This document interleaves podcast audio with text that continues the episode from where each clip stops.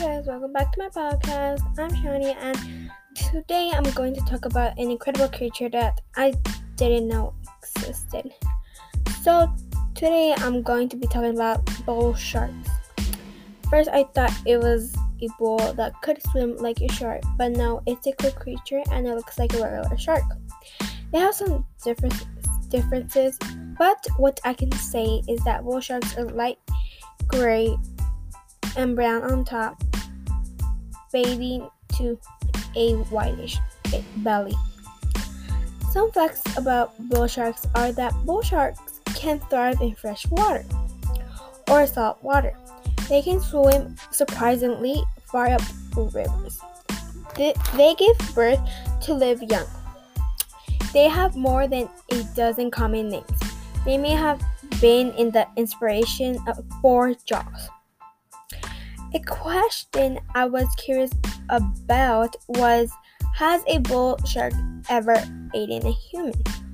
I was interested in this question because um, I've seen a lot of cases where shark, regular sharks um, eat some humans or bite them.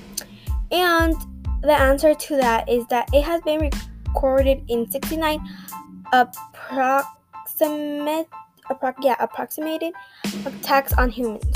But researchers believe that the number may be higher because of the lack of easily identif- identifiable markings. Sorry if I said that wrong. And also, unlike most other sharks, it is also known to swim in fresh water.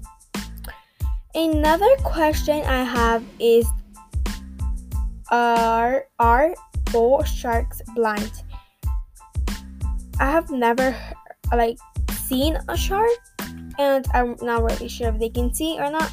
But the answer to this question is that compared to their cousins, the tiger and blue sharks, whose large dark disc of an eye make them such efficient sight hunters, the bull shark is as blind as a mago.